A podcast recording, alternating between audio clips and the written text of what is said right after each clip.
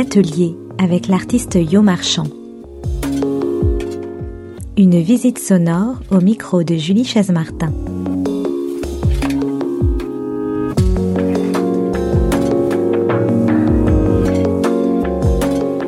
C'est un huis clos à deux voix, un instant presque volé, un moment de couleur en suspension, de matière en création. Au milieu des toiles, des cadres, des pinceaux, des crayons, des burins, la voix des artistes se soulève et fait naître des images.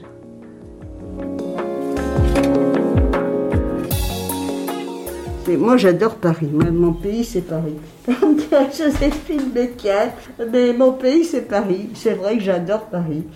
Mais j'aime aussi euh, mon pays euh, du côté de Montluchon. Hmm. Vos racines aussi, hein c'est là où vous avez vécu eh votre enfance. Ben oui. J'aime Paris, pourquoi? Parce qu'il y a la diversité, il y a les rencontres. Ah ben, L'atelier pour moi c'est primordial. Déjà dès le départ, euh, réservé, que ce soit n'importe où, il y avait une grande pièce qui me servait d'atelier. Loin du bruit de l'art, loin de la semaine de l'art contemporain, quelque part dans un modeste appartement atelier proche de la porte de Montreuil. En arrivant près du porche de l'immeuble, je vois la petite silhouette à l'allure déterminée de Yo Marchand. Les yeux aussi noirs que les cheveux, elle me mène dans la pièce carrée et bien éclairée qui lui sert d'atelier. Il faut dire qu'il y a des toiles un peu partout, bien exposées au mur, retournées sur le sol, de tous les formats, jusque dans la cuisine et dans la chambre. Elles habitent avec Yo, profondes abstractions qui vibrent de couleurs aussi intenses que la personnalité de la peintre, qui n'a jamais abandonné les pinceaux et me parle sans langue de bois de la condition d'artiste femme dans les années 80. À première vue, on pense aux grandes abstractions de Barnett Newman. Comme lui, Yo partage la toile en deux, voire trois parties. Mère de bleus et de rouges, de dorés et d'argentés, ces toiles ont été exposées et acquises dans les années 70 par le Musée d'art moderne de Paris et le Fonds national d'art contemporain. Elle a été représentée par les galeristes Camille Renaud et Bernard d'Avignon, souvent la seule femme au milieu d'hommes qu'elle admire. Elle se souvient, sa voix respire la nostalgie et le combat, toujours vivace. Mais cette fois, c'est une très belle exposition au Centre d'art contemporain de l'abbaye du Trisé qui a remis en valeur ces trois mois d'été son œuvre lumineuse en dialogue avec les vieilles pierres. Sur le fil de la couleur et du silence, les peintures de Yo Marchand vibrent de nuances subtiles dans ce lieu à la respiration sacrée. Elle me raconte son parcours et le lien intime qu'elle entretient avec la poésie et l'écriture, un goût qu'elle a partagé pendant plus de 15 ans avec sa chère amie André Chédid. À 85 ans, Yo Marchand peint toujours autant, seule dans le silence de son atelier. Elle parle de l'appel du toucher en caressant ses toiles. Son œuvre, son geste, méritent d'être redécouverts.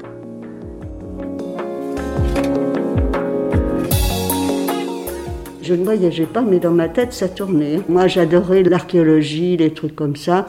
Donc, je faisais des, écrits sur mes toiles. D'ailleurs, j'ai eu une grande galerie à ce moment-là à cause de ça, parce que j'étais avec le groupe Isodore Ouzou. Euh, j'étais avec Villeglier, j'étais avec... Euh, donc euh, j'étais là avec eux parce que mon travail, j'étais avec Bernard Quentin, René Laubiès, qui maintenant ils sont tous décédés d'ailleurs, sauf Villeglier qui avait son petit chapeau. Bon. Et à l'époque, il me demandait de l'accompagner dans, les, dans ses vernissages. Donc j'y allais un jour, j'ai rencontré Restani comme ça. Mais vous savez, Restani, c'était que les hommes. moi, une bonne femme, ça comptait pas. Hmm. Ça comptait pas. Ah oui, vous l'avez ressenti Oh, ma pauvre, oui. Oui. Mais vous savez, après, j'ai été, euh, j'ai été dans une galerie, euh, c'était rue Vieille du Temps, parce que je faisais beaucoup d'expositions. disons que j'étais très, euh, très combative. Donc, si vous voulez, on vient, on vient, on vient pas vous chercher. Comment vous faisiez? Vous, vous alliez dans les galeries? Ben, C'est-à-dire, là, je vois pour Bernard d'Avignon, ben, j'avais téléphoné. Alors, j'étais programmée à l'abbaye de Noirlac et on m'avait fait une pub, une grande pub dans, dans Beaux-Arts Magazine. Hmm. Et puis, il se trouvait que Bernard d'Avignon avait aussi une pub à côté de la mienne. Et puis, moi, je regardais, là, j'étais là, puis j'appelle et je lui dis voilà, euh, j'aimerais bien rentrer dans le galerie parce que j'avais vu tous les artistes qu'il avait. Et il avait que des hommes, sauf une femme, Marie Raymond, la mère d'Yves Klein. Je vais vous dire, je me suis dépatouillée comme j'ai pu. Ça, c'était dans quelles années à peu près? Oh, ben c'est les années 80. Quand j'ai débuté, c'est en 75, 76, 74. J'ai fait coup sur coup des expositions chez Camille Renault. Donc, euh, je me suis présentée. Et lui, ben, Camille Renault, c'est Puteaux. C'est toute l'école de Puteaux. Euh, c'est lui euh, avec Marcel Duchamp. Marcel Duchamp et son frère Villon. Et vous l'avez connu, Marcel Duchamp? Non, j'ai pas. Ah ben non, parce qu'à ce moment-là, il était à, à, New York. Et donc vous avez quand même intégré cette galerie? Alors oui, ben, il m'a prise tout de suite, rien que sur mon physique. oui. Comment oui, vous l'avez su Ah ben je l'ai compris. Mhm. Je l'ai compris parce que il m'a regardé. Il m'a dit, oh, vous, vous êtes peintre, je vois tout de suite. Bah oui, j'ai dit oui. J'étais un peu foutraque à l'époque. Par exemple, vous avez... Oh ben non, c'est-à-dire j'étais excessive, enfin, je... mais sans être euh, incorrecte. Euh, je... Mais enfin, j'étais assez... Euh, du reste, dans ma peinture, ça se ressent. Et donc, il m'a prise comme ça, et il n'en prenait pas beaucoup de femmes, hein, je peux vous le dire. donc, si vous voulez, c'est une succession de rencontres volontaires de ma part. Mm. Euh, je frappe aux portes, elles s'ouvrent, elles se ferment, c'est tout. Euh, au départ, euh, j'ai fait, j'ai fait des études de droit, mais banales, c'est des études de notariat pour plaire à mes parents. Ça vous a pas du tout plu Non, pas du tout, non. Mais j'ai rien dit parce que ça faisait plaisir à mon père et tout. Et par contre, quand je suis venue sur Paris, ben, j'ai fait l'atelier Ether et j'ai fait l'atelier Goethe en gravure. Donc j'ai fait parce que j'aimais la gravure. Voilà. Donc euh, c'est tout. Euh, mais au, départ, si vous voulez, j'ai peint très jeune parce que d'abord euh, ça se faisait. Mon père était ébéniste d'art, mais c'était un petit patron. Mhm. n'est C'est pas simplement un ébéniste solitaire. C'était quelqu'un qui avait des ouvriers et qui faisait des meubles à Montluçon. Mais dans ses temps perdus, il, il imitait Gauguin. il faisait des reproductions de Gauguin, il adorait Gauguin. Donc, euh, il faisait de la peinture, euh, voilà, c'est temps perdu, il adorait ça. Donc, sa, sa boîte euh, de peinture, je l'ai encore. je l'ai retrouvée. C'est-à-dire que moi, j'ai fait, j'ai fait de la peinture assez jeune, mais je ne pensais pas être, faire de la peinture. Oui, vous ne vous, êtes pas dit, bah, je vais devenir peintre. Mais il faut du temps. Hmm. Bah, c'est-à-dire, j'étais, j'avais, j'avais plein de possibilités. Donc euh, j'écrivais bien, ça suffisait pas, je faisais de la, j'écrivais de la poésie. Moi, pour moi, c'était de la poésie. Alors avec ça, vous allez pas loin. Et donc, euh, quand je faisais mes études, enfin bon, j'écrivais des poèmes, des trucs comme ça, et je rêvais évidemment d'être publié, patati patala. Enfin, je faisais euh, cinéma. Mais je faisais des dessins, mais c'était pas terrible. Hein. Au départ, alors vous voyez un peintre comme Soutine que j'adore. toujours... Il était très sale, il avait d'énormes défauts. Mais alors, euh, la peinture, euh, formidable. Et du reste, euh, vous voyez, Bacon, il a certainement pris sur Soutine la déformation des visages et tout. Parce que lui, il savait absolument pas, pas dessiner. Hein. Il avait un instinct. Vous savez, moi, je crois à la nature. je ne crois pas malheureusement aux écoles. D'ailleurs, j'étais une rebelle pour, pour l'école, pour tout. très indépendante et surtout, je crois à la nature. Mm. Votre nature, elle est, elle est ainsi faite. Vous avez une attirance mm. pour quelque chose. Alors après, il faut l'amplifier parce qu'il ne s'agit pas d'avoir du talent, mais il faut le travail. Et le désir de la peinture, vous l'aviez euh, Ah ben oui, oui, je faisais, je faisais des, toiles, des petites toiles, enfin c'était des toiles... Euh, je ne pensais pas même, parce que je... vous voyez, une femme, c'est fait pour avoir des, des enfants, c'est fait pour être mariée. Donc c'était le cadrage euh, de l'époque. Quand j'ai fait mon, mes trucs de notariat, j'ai rencontré le père de mes enfants, bon, qui était jeune comme moi. il y a le schéma, l'itinéraire normal d'une mm. femme. Attention, il y a le contexte femme et il y a le contexte artiste. Mm. Être artiste, à part Bernard Buffet, François Sagan, ou, ou Raphaël. Raphaël est mort très jeune. Il est, il est très rare parce que ce sont des artistes, c'est une fulgurance. Donc là, leur talent, euh, ça a été vraiment fulgurant. Mais c'est excessivement rare.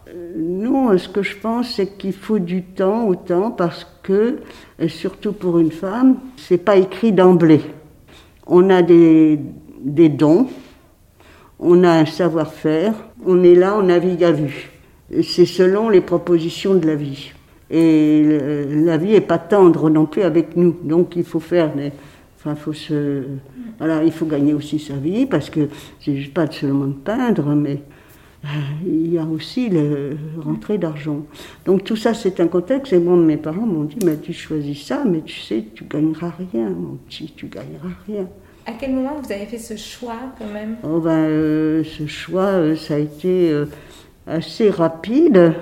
Euh, même quand je me suis mariée, parce que avec euh, le père de mes enfants, qui était à ce moment-là très amoureuse, donc il faut quand même parce qu'autrement il ne l'aurait pas fait.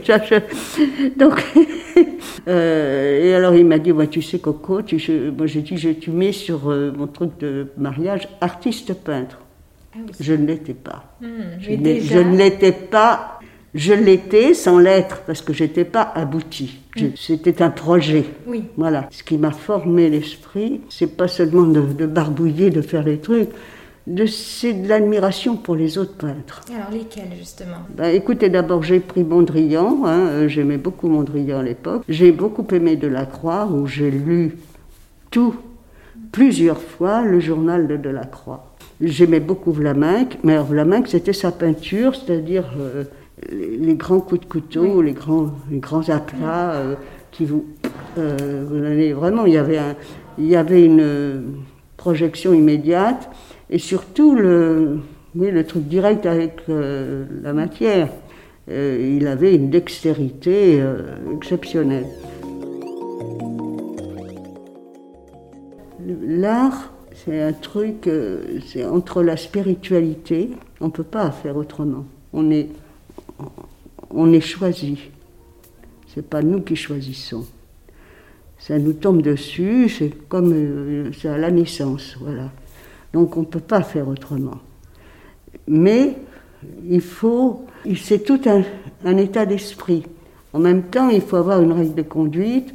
C'est tout un, euh, vraiment, c'est quelque chose de très lourd à porter et en même temps qui vous élève qui vous élève de votre condition tout en étant où, sur le plan matériel, on ne sait pas, il faut quand même galérer avant de devenir. Euh, comme euh, en tant que femme, moi, je ne fais pas partie de parti politique, je ne, Bon, j'ai mes idées, hein, bien sûr. D'abord, je siège au plafond comme la Martine, mais euh, et surtout parce que j'ai besoin de liberté. Euh, l'art, c'est euh, c'est la liberté. Mm.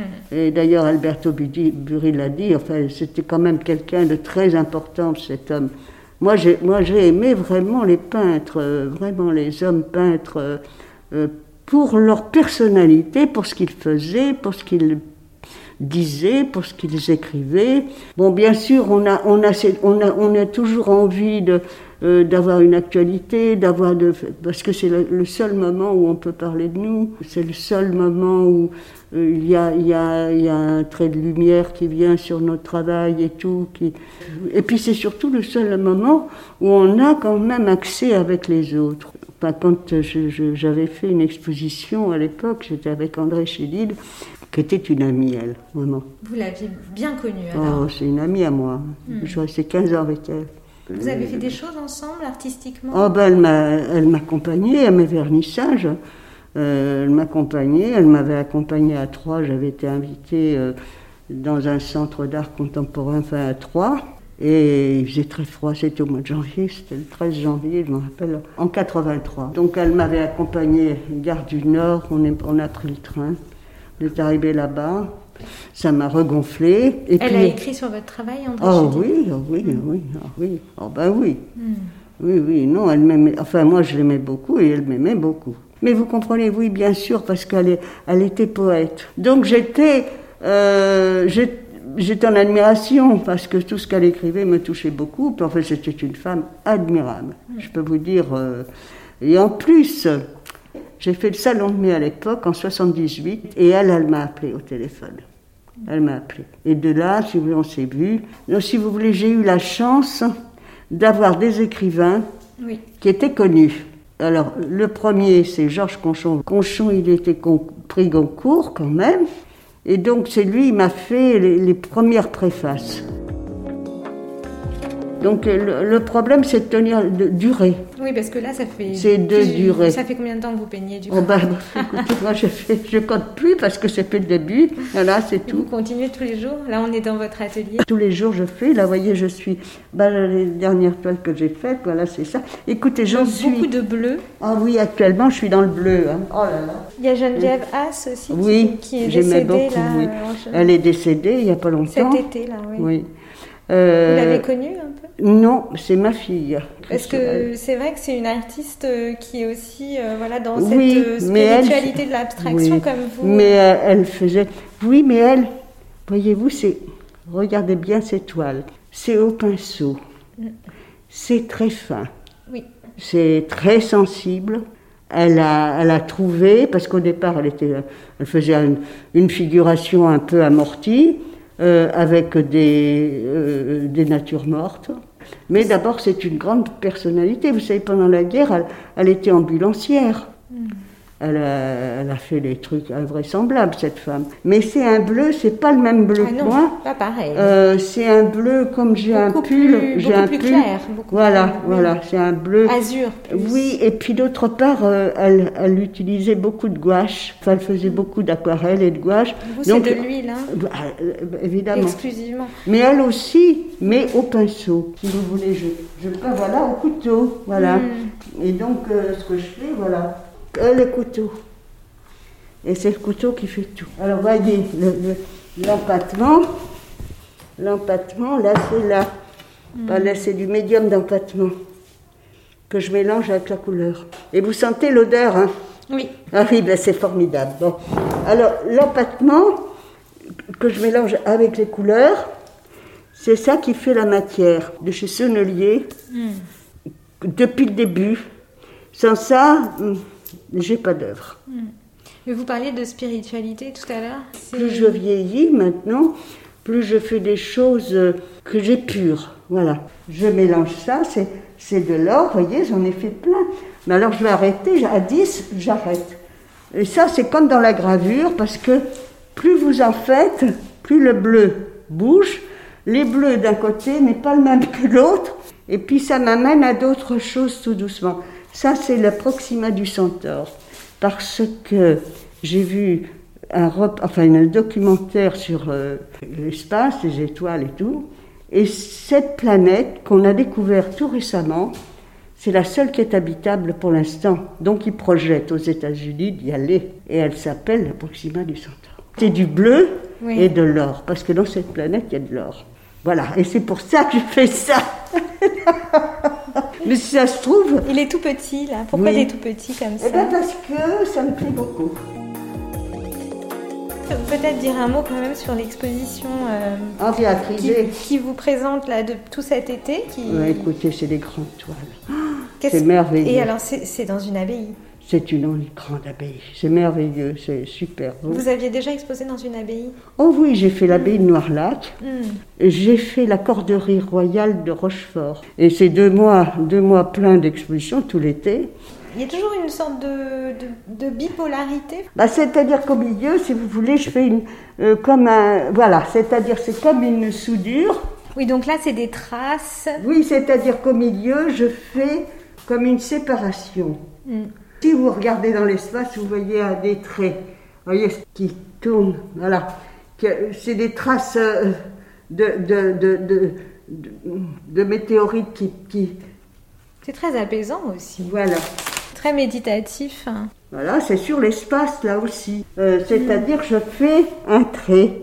Voilà. Alors, on m'a souvent dit, oh ben voilà, tu ressembles à ceci. Non, euh, parce que en, abstrait construit, il y a très peu de possibilités d'avoir de, s'exprimer. Parce que tout a déjà été dit. Euh, c'est-à-dire, ce qu'il faut, c'est l'appel du toucher. Voilà, c'est ce que Braque disait.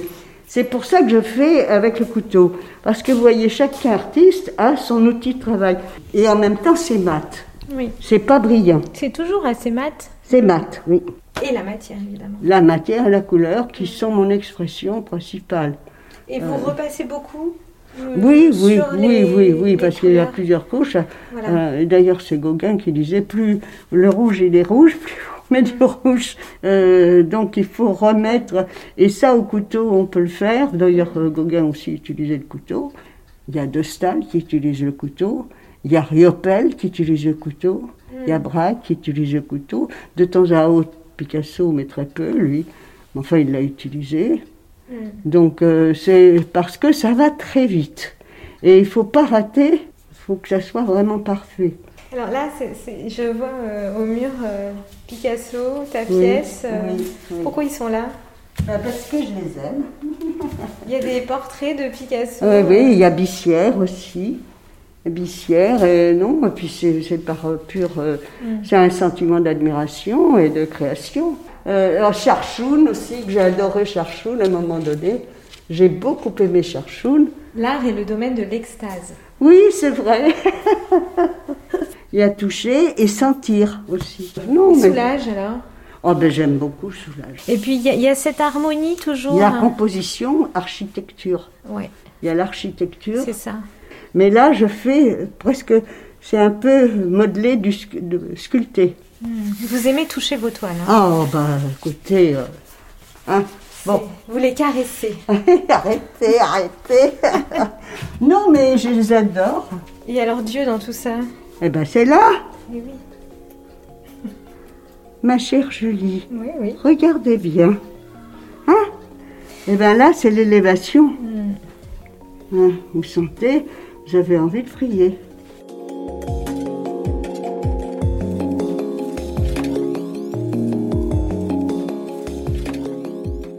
Je ne l'ai pas fini. Et je me demande, parce qu'elle est bien comme ça, je me demande si je ne vais pas lui mettre un jaune de nappe là. Pour ça, j'ai fait plein d'essais là-dessus, sur, euh, sur l'ultraviolet. Enfin, moi, c'est ce que je recherchais. Moi, j'ai beaucoup aimé Matisse, mais on ne s'en lassait pas. Moi, c'est il ne faut pas se lasser d'une toile. Il faut qu'elle soit une présence.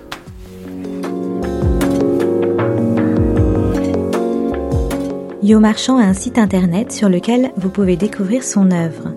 Elle peint les étoiles et continue aussi d'écrire de la poésie qui sonne comme le prolongement ou l'origine de sa peinture.